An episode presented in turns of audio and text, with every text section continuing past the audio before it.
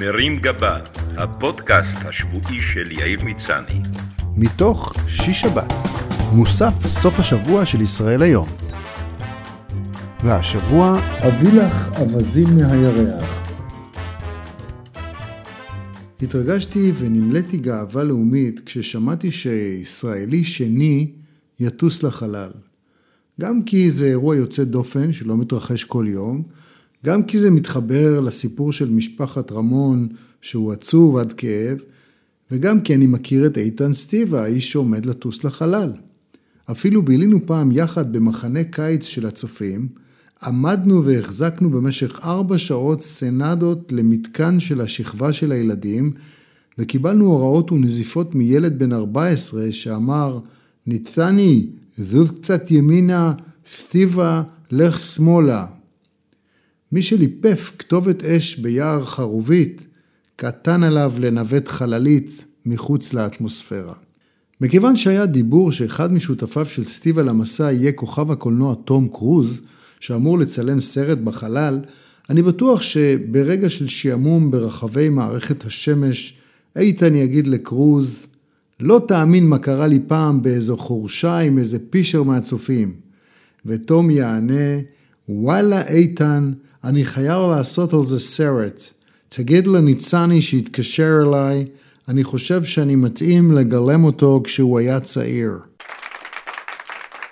אם אין לכם פחד גבהים כמו שלי, שזה כמובן הדבר היחיד שמנע ממני מלהפוך לניל אמסטרונג הבאר שבעי, טיסה בחללית בהחלט יכולה להיות עניין מאתגר, וכדאי להיערך לכך מבעוד מועד. אסטרונאוטים כבר טסים לחלל הרבה שנים, אבל תכלס, אין לך מושג מה תפגוש בדרך, כי ווייז עדיין לא עובדים מחוץ לאטמוספירה. אם להאמין למה שכבר שנים מראים לנו בסרטי המדע הבדיוני, ובכל זאת מדובר במדע, יש בהחלט מצב שמתישהו יצוצו יצורים ירוקים עם אוזניים גדולות, או שמפלצת תפרוץ מהבטן של אחד האסטרונאוטים. לכן, לפני היציאה לדרך, כדאי לארוז חכם, גם אם לא בטוח כמה עניין ה-overweight משמעותי בסביבה נטולת משקל, שבה גם המזוודה הכי גדולה מרגישה כמו טרולי. בכל מקרה חשוב לדאוג שיש לך את כל התרופות הנכונות לכל סיטואציה, כי למיטב ידיעתי אין בית מרקחת בחלל, וקשה לדעת אם באחד הכוכבים יש התפרצות של שפעת החייזרים. כדאי להצטייד באקמול, מספריים לציפורניים, משחה לשפשפת, לבלו לשפתיים יבשות וחוט דנטלי, אם אתה לא רוצה שתום קרוז יזכור אותך כל החיים בתור ההוא עם הריח מהפה. משום מה האסטרונאוטים לבושים נורא כבד ומסורבל. כמי שאוהב לטוס בנוחות, אני ממליץ לטוס עם טרנינג ובגדים נוחים, ואם כבר עושים צעד קטן לאדם וצעד קטן לשירותים של החללית, נוח יותר לעשות אותו בכפכפים. אם בא לכם לישון בדרך, לא חייבים קסדה כזו מסובכת, מספיק כיסוי לעיניים. ואם אתם צריכים ללבוש בגדים רשמיים לקראת היציאה מהחללית, בכל זאת, לא נעים לעשות פדיחות בצילומים מהירח, בפגישה עם שר החוץ של המאדים, שימו אותם בתיק העלייה לחללית ותחליפו בשירותים לקראת הנחיתה. למיטב ידיעתי, עדיין אין דיוטי פרי במתקן השיגור. ולו משום שחצי מהאסטרונאוטים היו מאחרים לספירה לאחור כי הם היו חייבים לקנות עוד אפטר שייב פאקו רבן, כך שאת נושא המתנות והבשמים צריך לפתור מבעוד מועד. אני מניח שבעקבות השיר יש בנות זוג שיצפו שתביאו להן אבנים מהירח.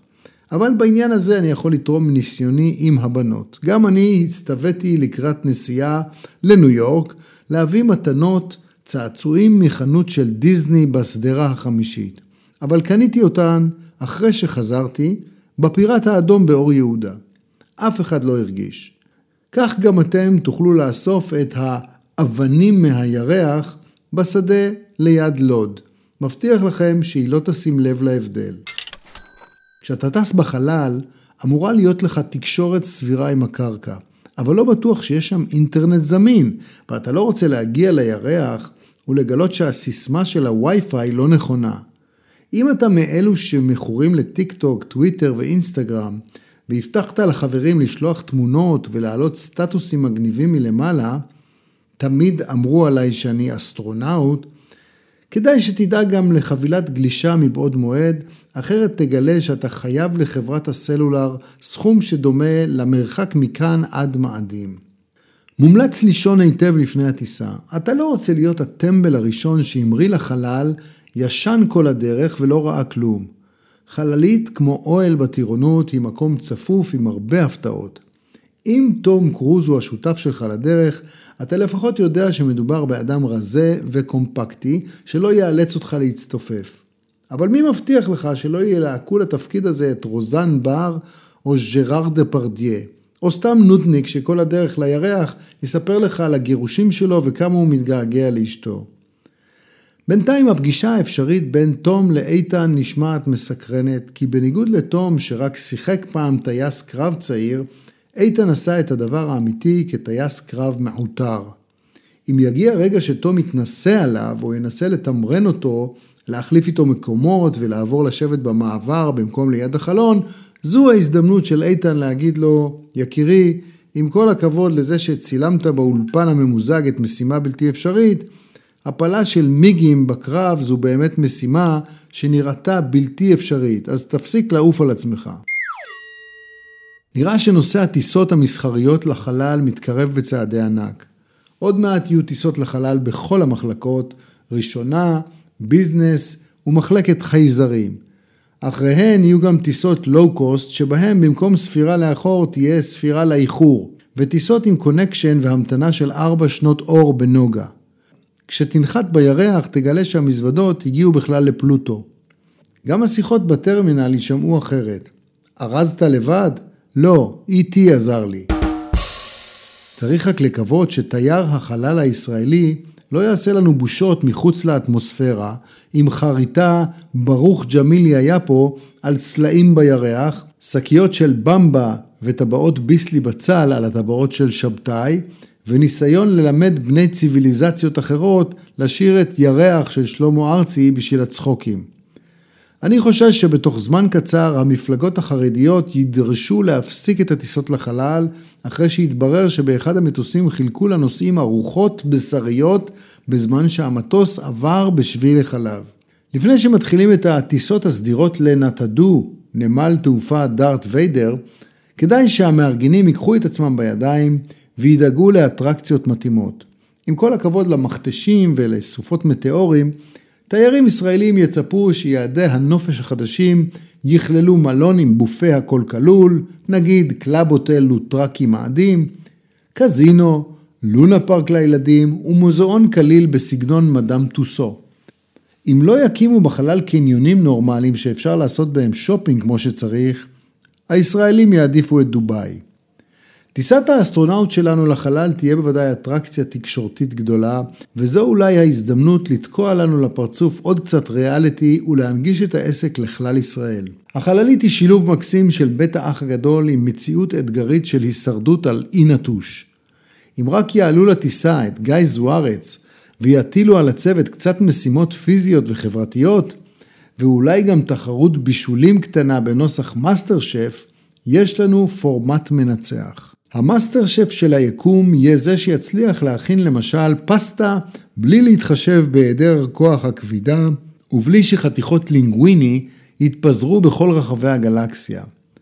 נדמה לי שלמועמד הישראלי יש סיכוי לנצח בתחרות העולמית הזו, כי ג'חנון וצ'ולנט יישארו דבוקים לצלחת גם בלי שום כוח כבידה, מה שנקרא צעד קטן לאדם, בקבוק שמן גדול לאנושות. בון אפטי. לא פעם מדברים על השירים שהאסטרונאוטים לוקחים איתם לחלל. לך תדע איזו מהירות גלישה יש בחללית ומה אורך המסע. לכן אני ממליץ לאיתן להוריד כבר עכשיו את הפלייליסט שהכנתי לו עם ארבע וחצי שעות של שירים על שמיים, ירח, חלל וחלליות בספוטיפיי. טיסה נעימה. מרים גבה, הפודקאסט השבועי של יאיר מצני. מתוך שיש שבת, מוסף סוף השבוע של ישראל היום.